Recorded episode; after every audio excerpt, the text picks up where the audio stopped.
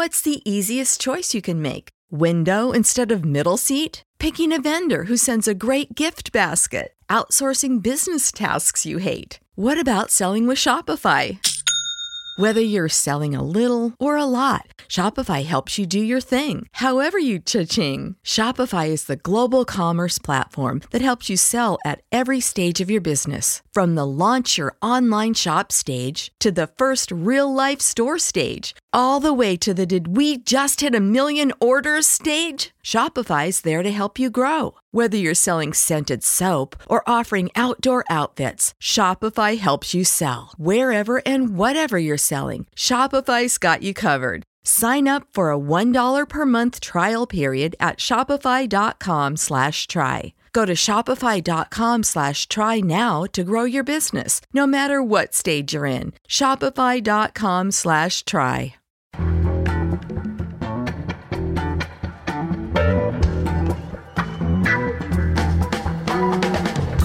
The Nation magazine, this is Start Making Sense political talk without the boring parts. I'm Jon Wiener. Later in the show, we'll talk about Black Lives Matter versus the LAPD. A new official report in Los Angeles says the police violated the law by attacking and arresting BLM marchers in last summer's protests. Civil rights attorney Carol Sobel will explain. But first, one of the Senate seats being abandoned by a Republican is in Ohio, where Rob Portman is throwing in the towel. Can Democrats win that seat? Steve Phillips thinks they can. He wrote the New York Times best-selling book Brown is the New White, and he's the founder of Democracy in Color. That's the organization with the best data-backed plan on how Democrats and progressives can take back the country. He's host of the Democracy in Color podcast and he writes for the New York Times, the LA Times, and The Nation. Steve Phillips, welcome back. Thanks for having me. Well, Ohio is going to be hard for the Democrats. Unlike North Carolina, which will also have an open Republican Senate seat, Ohio has not been divided 50 50 recently. Ohio, in fact, for the last decade, has elected only one Democrat to statewide office. He's one of our heroes, Senator Sherrod Brown. The last time they elected a Republican governor was 2006. A lot of us think of Ohio as a Rust Belt state where the challenge for Democrats now is to win back the white working class people who voted for Trump. In this view, the reason Ohio Democrats can't win is because white Ohioans think the party is too closely aligned with people of color. What do you think? Well, that's has not worked right for the past decade, as you lay it lay lay, lay it out. And it's interesting, as uh, you know, I'm from Ohio, and I grew up in Northeast Ohio. Proud Cleveland sports fan to this day. I think I'm on this thing wearing my Cleveland Cavaliers shirt. Actually, I, I, so. I see it here on the Zoom screen. So uh, there's two there's two things. So Obama won Ohio twice, and so that's a key piece, and that's what I'm, I was trying to lay out in my analysis is that fundamentally across the country and in multiple states. And in some ways, you could argue that some of the lift is, uh, uh, you know, more difficult in a place like Ohio, but you still need large numbers of people of color voting, voting in large numbers and for the Democrat. And then you need to be able to get um, as many of the as large a share of the white vote as you can get, which is always going to be a minority of the white vote, something we don't actually fully appreciate. But one thing that, uh, you know, if you even go back to 2004, John Kerry would have won Ohio and the presidency if he had gotten Obama's margins with black voters. Wow. So Obama had like 96%, Kerry had like 88%. And so the prescription for inspiring enthusiasm and unanimity among African American voters is very different than what you need to do in terms of trying to attempting to woo those Trump voters who all of this empirical data shows are driven by what uh, Joy Reid calls uh, demographic panic, racial resentment, and fears. And so, how are the Democrats supposed to appeal to that grouping if that's what's driving them? If, if you can't out racist the racist sentiments, you've got to be able to appeal to people and move them to a higher place and a higher and a better place and that's the only way things have actually won outside of what I would argue is the unicorn um, of Sherrod Brown, who even himself has not won a majority of the white vote. I learned from your piece that Hillary Clinton got only 33% of the white vote. How did Biden do with white people in Ohio compared to Hillary? So Biden got 39%.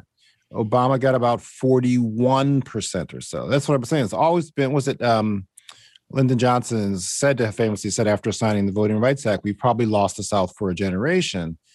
Is that ever since the civil rights movement, the majority of whites have never supported Democrats. And so no president's got a majority of the white vote, not even, you know, Southerner with the draw Jimmy Carter, not even Southerner with the draw Bill Clinton. So this notion that you're going to get that majority of that population is has no empirical data at all, but supporting it. And so then you come to the question of one could say Hillary only, only got 33%, but you could also say she did get 33%. Yeah. And so what does that mean in an election that, you know, Trump is, you know, winning and he has all the uh, momentum and his strong, you know, white nationalist appeal, still 33% of whites voted for the Democrat. So there's something different that appeals to that grouping of people. There are some, and I would argue enough whites who will respond to and actually want to live in a multiracial democracy and, and, and are supportive of racial justice. And that's enough to actually win if you maximize turnout of voters of color. The last time we talked here, you emphasized the importance of a sustained grassroots organization with a long term perspective. Of course, the best example is Stacey Abrams' New Georgia Project. Is there anything like that in Ohio right now? There's not that that type of an entity, and that is one of the challenges. And so, in these states that have gone through these types of changes, and so yeah, I may have talked before, I'm working on a new book with the New Press, how, how to win the Civil War. And I'm looking at case studies of places that have flipped. So Virginia, Arizona, parts of Texas, Georgia, all of them have had a strong uh, civic engagement organization with a dedicated long-term leader there who's done work over the course of a decade. And so it's a bit of a chicken and egg issue. Is are the donors going to invest in that type of work or are they're going to continue to do television ads. They're going to try to uh, convince the Trump voters of the errors of their ways. So they don't have the funding base to sustain that. But there is not, to my knowledge, a comparable organization, but there certainly needs to be that has one of the New Georgia projects, Stacey's group has a presence in every single county in the entire state of Georgia. There's got to be something in every county within Ohio to be able to find those progressive Democrats. I would argue that that 33% that Hillary that supported Hillary could probably be boosted up to around 36, 37% if you had a meticulous, methodical voter turnout operation. In Obama, I understood from your piece, did have a huge staff and grassroots operation. Remind us how that worked. Yeah, so Obama invested heavily. Actually, one of my friends, Jen Brown, was one of the, the people running that operation. They had 800 staff people doing wow. field work within within Ohio. And so with that scale of operation, you can have people in every single county, in all the different cities who are doing the door-to-door work, getting identifying voters, following up with them, getting them out to the polls. But it's that scale of investment and that scale and scope of staffing that's going to be necessary. And that's what I'm trying to get people to see is it's not about coming up with a fancy or a, magical vocabulary set that's going to convince people who are afraid of people of color that, that the Democrats are a better hope for them. It's about doing the unsexy, nitty gritty work of putting resources and hiring people who can go door to door and identify our supporters. And then there's a question of the message. Sherrod Brown has argued for a long time, including on this program, that he has succeeded because he has a message that Ohioans want to hear about, and that is the dignity of work.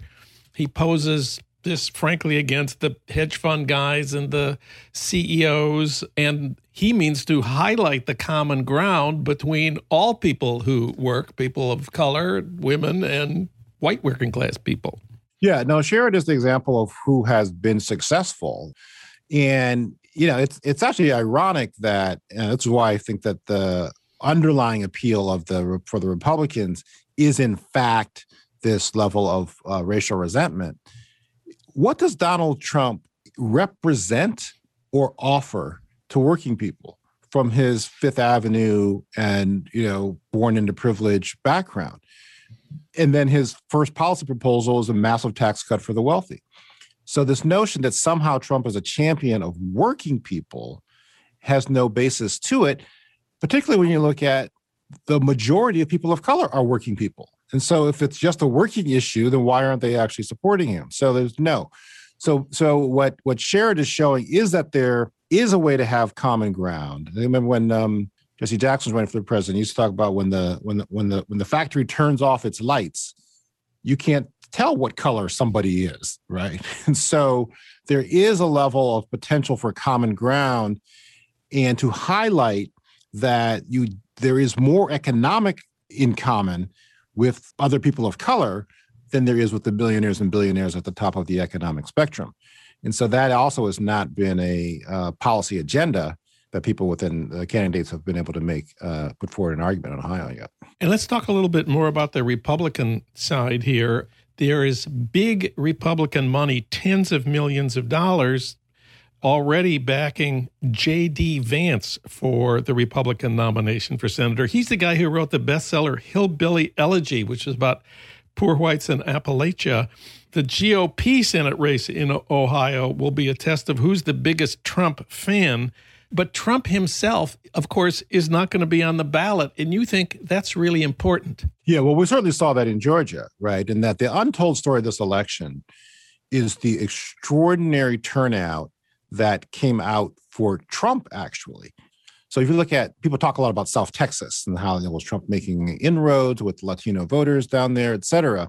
And they're they're arguing that slogans like defund the police actually hurt the Democrats and that people defected from the Democratic ranks to vote for Trump.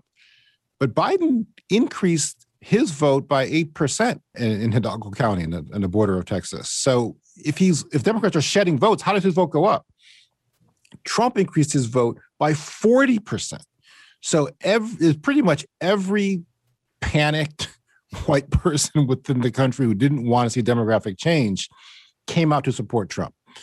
And that was how he made it so close to many different areas, how he increased his numbers, right? Biden got more votes in Texas than Trump got in Texas in 2016.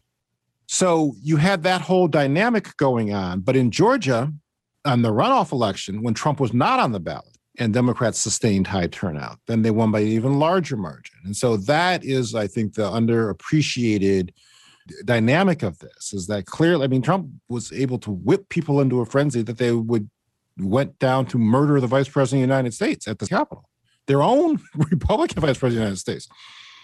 So, absent him being on the ballot and the intensity of that situation, then you revert to a more normal voter turnout operation where you, with a highly organized, disciplined effort, you can get consistent turnout of of the of the Democratic coalition, and that's what we saw in the Georgia runoff election. And the Republican uh, turnout did dip, and this is going to be the dynamic of the next few years. What happens post Trump, and is there going to be this what politics and what leaders? is there going to be the same level of response of responsiveness to that white nationalist message? And finally, let's talk about the candidates here. Do you have a recommended candidate for the Democrats in Ohio? No, I'm still taking, uh, uh, trying to see what the field's going to look like. You know, there's been talk about, you know, some potential Congress members of color, people of color potentially getting into the mix. And what I mentioned in my piece, which, you know, hopefully he'll grow and mature if he winds up running, but Tim Ryan is the person people have been putting forward, but it really is the same old playbook that Democrats have been executing on before, really trying to be uh, Republican light. And that does very little to mobilize and inspire and galvanize the coalition that you're actually going to need. And so that's where I think things have yet to shake out within Ohio. But ideally, you're going to have somebody who can be uh, inspirational and galvanizing to the, and that's something people appreciate as well. Progressive whites are going to vote for the Democratic nominee. And so this notion that well, we can't put forward a person of color because then we're going to lose votes. But actually, you'll get more votes from enthusiasm, people of color, and those progressive whites are still going to be there. So we have to see how it shakes out. And I don't think the field is settled yet. But that's what we're looking for is somebody in that tradition of what Obama was able to achieve in winning Ohio twice. Steve Phillips. You can read his piece on how the Democrats can win Ohio at thenation.com. Thank you, Steve. Always good to have you on the show. Thanks for having me on.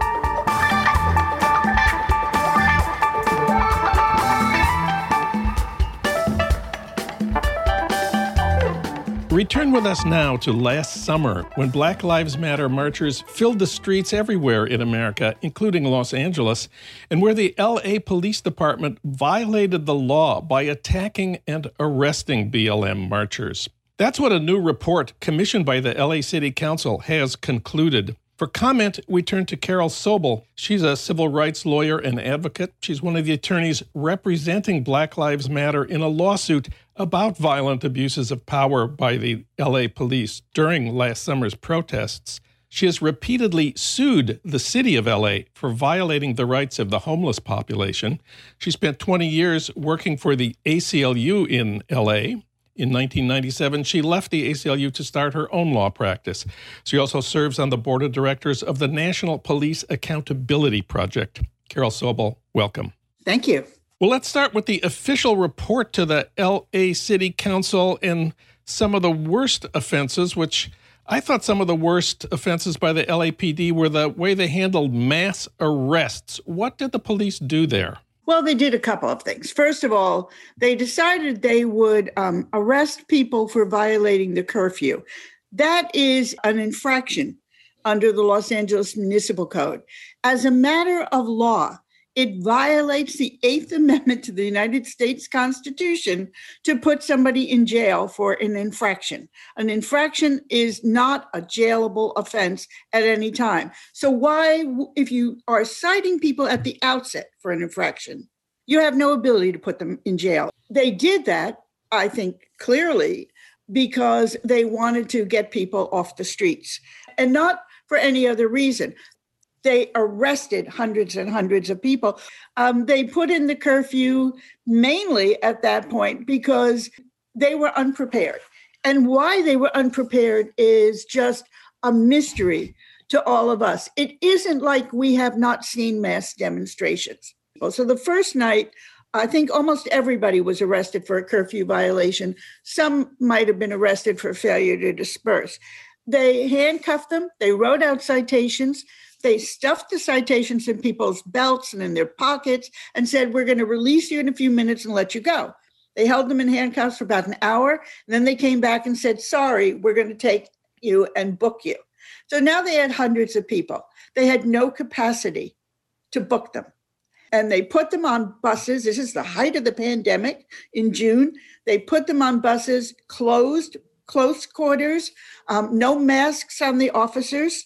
Um, they pulled people's masks off their faces to create exposure. No water, no bathroom access. People were urinating on themselves. The handcuffs were tight, and they didn't care. Now, you might say that, well, this was unexpected and it was a couple of hundred people. So, you know, how would the uh, LAPD be prepared for this?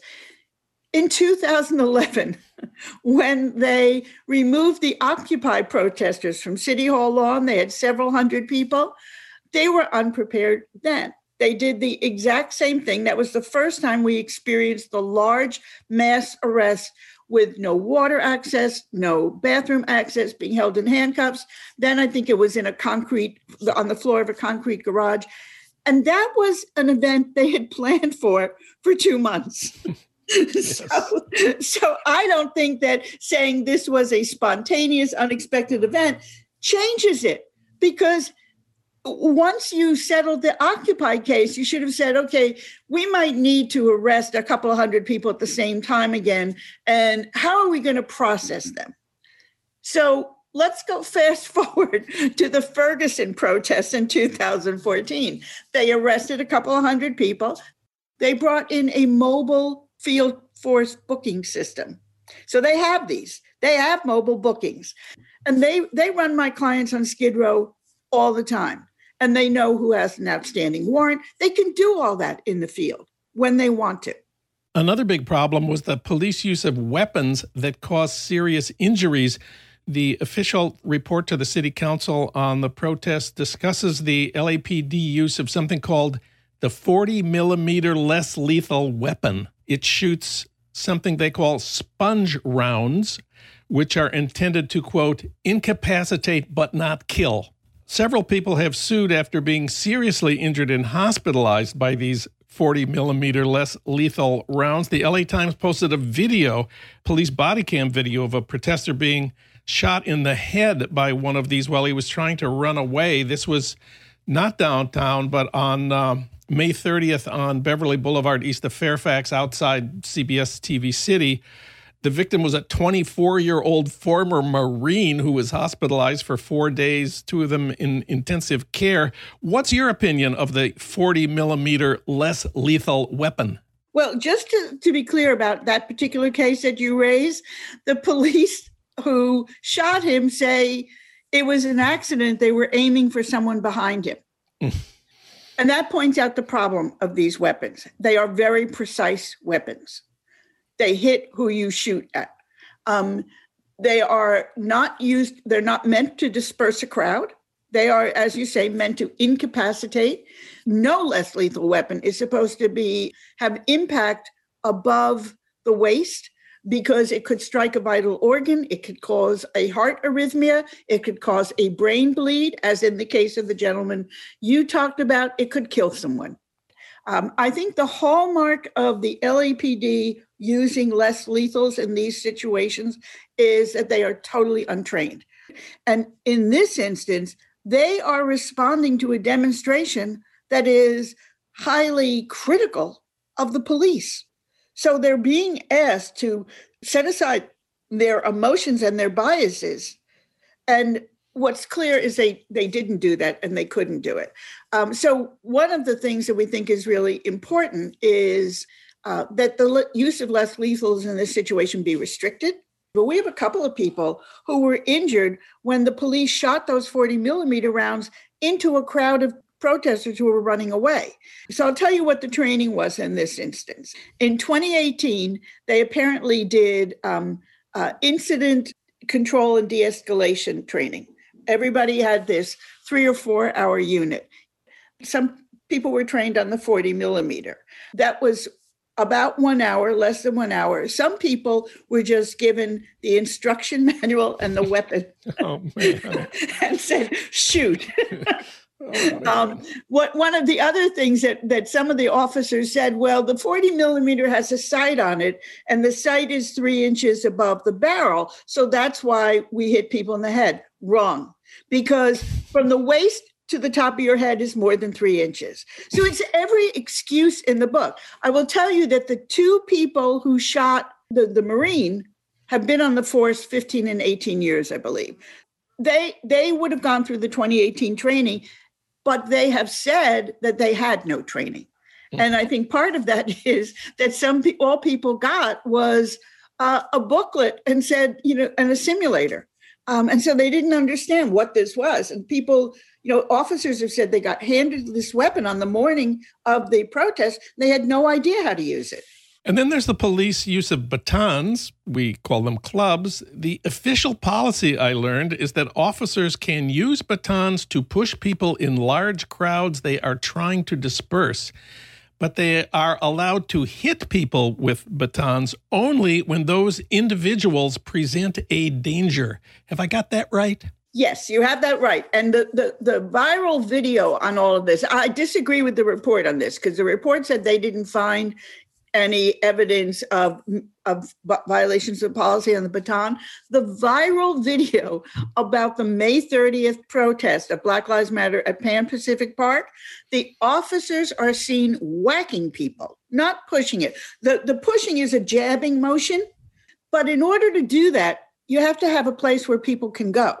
And people were surrounded by the police. So there was nowhere for them to go and yet the police were whacking them in the shins and um, and whacking them in the arms, um, and literally strikes like you were you were you know going to hit a baseball. Those kinds of strikes are clearly uh, barred. The biggest problem with the strategy the police leadership ordered for many people was that they didn't distinguish between the peaceful demonstrators and what the report calls criminal elements who were throwing objects, creating violence, or looting. The police arrested and detained hundreds, eventually thousands of peaceful demonstrators and didn't do enough to arrest the people who were violent or the organized looters who were taking advantage of the police attention to the peaceful demonstrators. You know, if it weren't um, so sad, it would be funny. It was like a Keystone Cop movie, watching the videos of the police with protesters sitting cross-legged in the street, chanting. They were, you know, very, very peaceful. And a block away, not even that sometimes, were all these looters. And you know, you're sitting there and you're thinking, how about putting officers on that street? and having fewer officers surrounding the people sitting cross-legged on the street peacefully. So here's what Chief Moore said at a press conference when that the video of that event in particular went viral.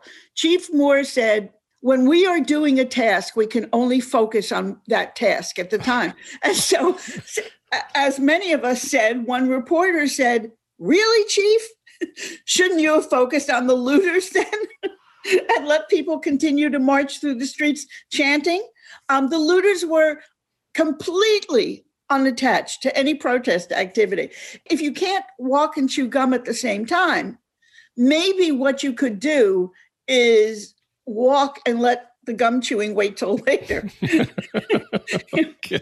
But um, it, it's just a, a totally uh, unacceptable excuse and a uh, terrifying example of how misplaced the police effort was because their focus was on their enemies, and their enemies were the protesters. You know, I have to say, you and I have been doing these interviews on the radio for a long time now. In 2000, when the Democratic National Convention was in LA downtown and there were protests there, you were working as an official observer when the LAPD attacked demonstrators. Uh, um, and uh, I remember asking you in a live on air interview, what was it like to be shot between the eyes by a police rubber bullet? You probably remember that incident. I remember that incident very well. Um, it was terrifying. I, I I didn't know what had happened. That was the first time the LAPD used rubber bullets against protesters. Another woman who was on top of a flatbed truck, she lost an eye, and had they uh, had the bullet that struck me, uh, it struck me right between the eyes at the top, the bridge of my nose. Had that bullet been a half an inch either way, I would have lost an eye.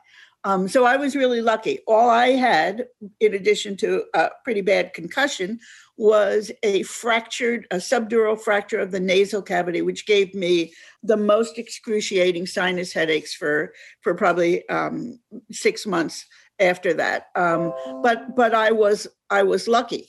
In that particular instance, for the woman who lost her eye, and for me, we were the two most serious injuries, I think, in in in 2000 the officers were not properly uh, well they were trained. They they knew they were supposed to shoot the rubber bullets at the ground. They shot at our heads and i actually have a um a photograph in my office. He actually captured the moment of the officer pointing his gun up at this woman.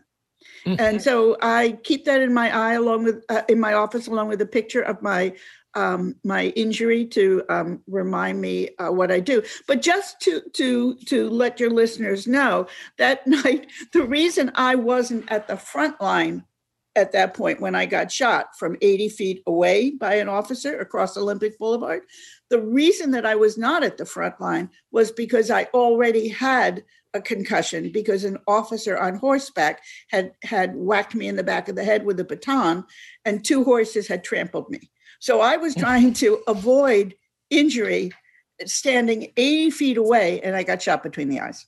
And you may recall, you may recall that uh, after the LAPD Rampart scandal in 2001, the LAPD was put into receivership by the Department of Justice. We had a federal judge overseeing the LAPD for 12 years, one of the longest consent decrees in American history.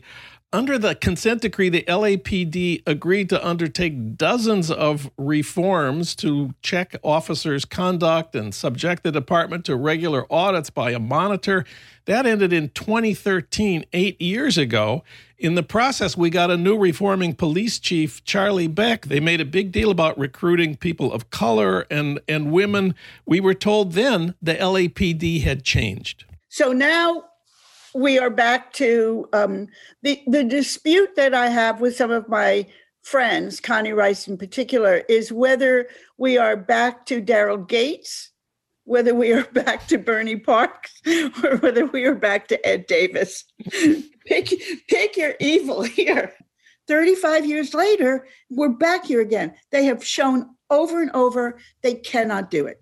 Well, the LA Times reported on this story, quote, lawsuits drove much of the meaningful change the LAPD has implemented after heavy-handed and undisciplined responses to past protests, close quote. Right now, you're one of the attorneys representing Black Lives Matter in a lawsuit against the city of LA. Uh, tell us about that lawsuit. So, Black Lives Matter is uh, a lawsuit about the um, uh, the events of basically May 29th, I think it's the first night in LA, through um, June 3rd when they when the city stopped the curfew and stopped uh, the mass arrest. These were the George Floyd protests, and um, there were about around 4,000 people arrested, and we've alleged that all of them had their rights violated when they were uh, arrested and held for hours on these buses buses with no air filtration, no ventilation. Um, the windows were deliberately kept closed. Everybody was handcuffed. People's hands were turning blue. People still have nerve damage from it. Um, there were no bathrooms. I know the police are saying that, well, people were only held on average one or two hours. That simply isn't true. Some of the people who were arrested in one area of the city, such as Hollywood, were driven out to Van Nuys. Anybody who drives in Los Angeles knows that would take you longer to get out there. When some of the people were driven out to Van Nuys and there was, or, or some other place in the valley, there was no room there to do this. So they were driven down to the harbor. Mm and people remained on the bus driving around the city. You know, a lot of people were brought to closer locations. So we are seeking damages and we are seeking change. Uh, we've also moved to limit or prohibit the use of less lethals. We think that 40 millimeters have no place in this and that um, uh, there's no reason to shoot people, uh, to disperse them. We are challenging the fact that people were kettled, which is a, a, the, the term that we use, and it comes from actually how the British policed the Irish. Um, it was the black kettle. They would surround them um, with police, and that's where the term comes from we are challenging uh, all of those things. We are challenging the fact that people were taken into custody when they should have been released on an infraction. And as we've said to the to the Los Angeles Times, which asked us for an estimate of the value of the case, we think this case is is is probably going to cost the city about forty million dollars, and that's a very modest amount for for everybody. And some people were very seriously injured. We'll be negotiating those injuries separately as we did in the mayday case. One woman had her jaw fractured. Uh, people were as you pointed out earlier people were hospitalized with head wounds. The, the marine it has a separate case but we have other people in our case who were hospitalized with head wounds. And it is uh, it's just um, stunning to me that we could be here again the other thing, uh, and I just want to make this really clear, is that we've litigated and over and over is the dispersal order. This dispersal order has to be heard. You have to give people a legitimate chance to leave and tell them how to leave. And this was the core issue in the Ferguson case that the inexperienced incident commander there um, was uh, just arrived and five minutes later gave a dispersal order that uh, was totally inaudible for almost everybody who was there. Um, and when people thought they were complying with it, he decided they weren't complying. And so he started chasing them and had the police chase them. And, you know, I think most of us, if the police start chasing you, your instinct is going to be to run. Yeah. and then it sort of, it sort of compounds from there. So we thought that, that after that, you know, it would be a little bit differently. And in one of life's small ironies, um, the city paid the settlement in the Ferguson protest case from 2014, the day after George Floyd was murdered. Carol Sobel, she's one of the civil rights attorneys representing Black Lives Matter in its lawsuit against the LAPD. Carol, thanks for everything you do, and thanks for talking with us today. I hope the next time we talk about something different, we don't have to come and talk about this again. Okay. okay. Thank you.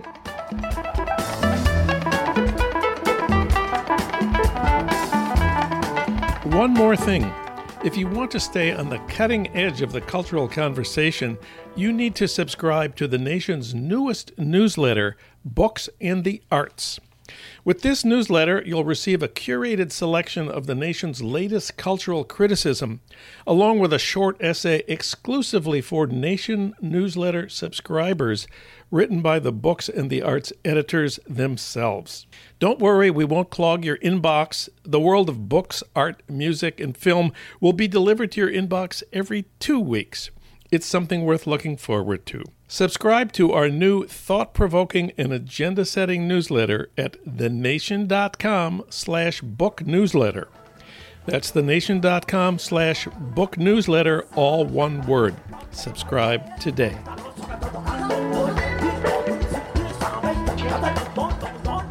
Start Making Sense, a podcast from The Nation magazine, is co produced by the LA Review of Books and recorded in Los Angeles at our Blythe Avenue studios. Our audio engineer is William Broughton. Alan Minsky is our senior producer. Frank Reynolds is our executive producer. Annie Shields is The Nation's engagement editor.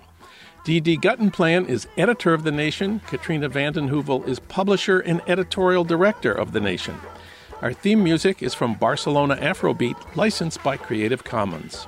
You can find out more about Start Making Sense at thenation.com. You can subscribe to Start Making Sense wherever you get your podcasts at Apple Podcasts, Spotify, Stitcher, or Pocket Casts. I'm Jon Wiener. Tune in to Start Making Sense next week for more political talk without the boring parts.